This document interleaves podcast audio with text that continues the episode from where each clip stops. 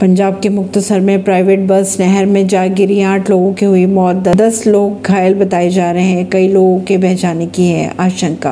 पंजाब के मुक्तसर में private bus नहर में जा गिरी, आठ लोगों की हुई मौत, दस घायलों को बाहर निकाले जाने की खबरें आ रही है, सामने कई लोगों के बह जाने की भी आशंका जताई जा रही है। मुक्तसर में नहर में बस के गिरने का पता तब चला जब प्रशासन की टीमें वहाँ पहुँची। मृतकों के शव को तुरंत वहाँ से अस्पताल भिजवाया गया। बस को निकालने के लिए क्रेन की मदद ली गई। परवीन सिंह, नई दिल्ली से।